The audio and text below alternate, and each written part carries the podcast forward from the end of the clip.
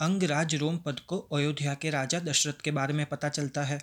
दशरथ अयोध्या के राजा थे, जिनकी एक बेटी शांता और एक पत्नी कौशल्या थी। लेकिन दशरथ को पुत्र चाहिए था, जिसे वो अपना राज्य दे सके, अपने मुकुट का उत्तराधिकारी बना सके। पुत्र मोह में दशरथ उत्तर के कैकैया के राजा अश्वपति से उनकी बेटी कैकई का हाथ माँगता है। दशरथ को ना कहते हुए अश्वपति कहते हैं कि तुम्हारी तो पहले से ही एक रानी है, मैं तुम्हें अपनी बेटी दूँगा तो वो तुम्हारी दूसरी पत्नी बनेगी। तो तुम्हें मैं क्यों केकई का हाथ दूँ? जवाब में दशरथ कहते हैं कि मुझे बेटी हुई है, बेटा नहीं, इसीलिए मैं कैकई का हाथ मांग रहा हूँ। अगर वो मुझसे शादी करेगी तो होने वाला बेटा राजा बनेगा और वो राजमाता बनेगी। अश्वपति मान जाता है, लेकिन शादी के बाद कैकई दशरथ को कोई संतान नहीं दे पाती। दशरथ तीसरी शादी सुमित्रा से करता है, लेकिन सुमित्रा भी दशरथ की पुत्र प्राप्ति की आग को शांत नहीं कर पाती। रोमपद आता है और अपने अंगराज्य के सूखे का कारण ऋष्य श्रृंग की तपस्या को बताता है। दशरथ कहता है कि मैं आपकी कैसे मदद कर सकता हूँ? रोमपद कहता है कि आपकी बेटी शांता, जो काफ़ी सुंदर और बुद्धिमान है, वो ज़रूर ऋषि श्रृंग की तपस्या को विफल कर देगी।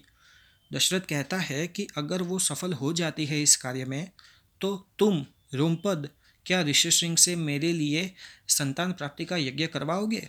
रोमपद मान जाता है। एक दिन विभंडक काम से बाहर जाता है थोड़े पहर के लिए। शांता तभी मौका देखकर आती है और ऋष्य श्रृंग से कहती है कि उसका नाम शांता है और वो एक स्त्री है। ऋष्य श्रृंग बड़ा हो चुका था, लेकिन उसने आज तक किसी भी ऐसे मनुष्य को नहीं देखा था जो इतनी कोमल त्वचा वाला हो और लंबे बाल वाला हो।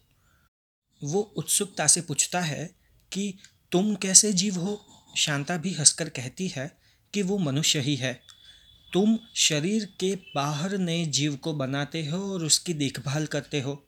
मैं शरीर के अंदर नए जीव को बनाती हूँ और उसकी देखभाल करती हूँ। ऋषि श्रृंग आतुरता से पूछते हैं कि तुम ये कैसे कर सकती हो? मैंने तो ऐसे किसी भी जीव को नहीं देखा। शांता फिर कहती है कि तुम्हें जानना हो तो मेरे साथ चलो, इस रेखा से बाहर आओ। ऋषि श्रृंग मना कर देता है, कहता है कि उसके पिता ने मना किया है। फिर शांता शर्मा के चली जाती है। बेचारा ऋषि श्रृंग, उसने कभी भी एक स्त्री को देखा नहीं था। उसके पिता ने एक भी स्त्री की परछाई उसके ऊपर कभी पड़ने नहीं दी। बार बार उसी जीव के बारे में सोचते सोचते ऋषि श्रृंग से रहा नहीं जाता। वो शांता के पास चला जाता है।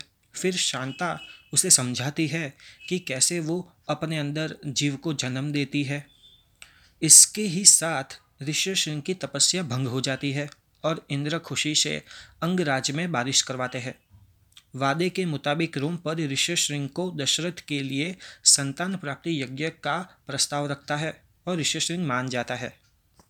सरयू नदी के किनारे दशरथ और उनकी तीन पत्नियाँ कौशल्या, केकई और सुमित्रा भाग लेती है। यज्ञ से देव खुश होकर खीर देते हैं।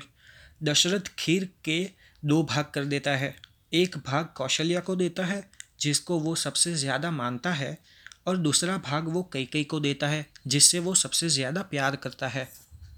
लेकिन दशरथ सुमित्रा को कोई भाग नहीं देता। कौशल्या अपने भाग का आधा भाग सुमित्रा को देती है, फिर कैकई भी ऐसा ही करती है, क्योंकि सुमित्रा को अकेलापन ना लगे। परिणाम स्वरूप कौशल्या राम को कई कई भरत को और सुमित्रा जुड़वे बच्चे लक्ष्मण और शत्रुघ्न को जन्म देती है।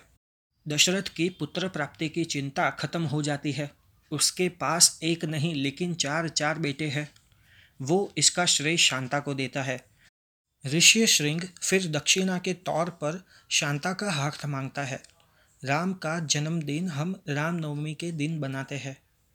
कुछ लोक कथाओं में रोमपद शांता को दशरथ से माँगता है, क्योंकि उसकी कोई बेटी नहीं होती। कुछ में शांता दशरथ की ही बेटी होती है। अब सच क्या है किसे पता?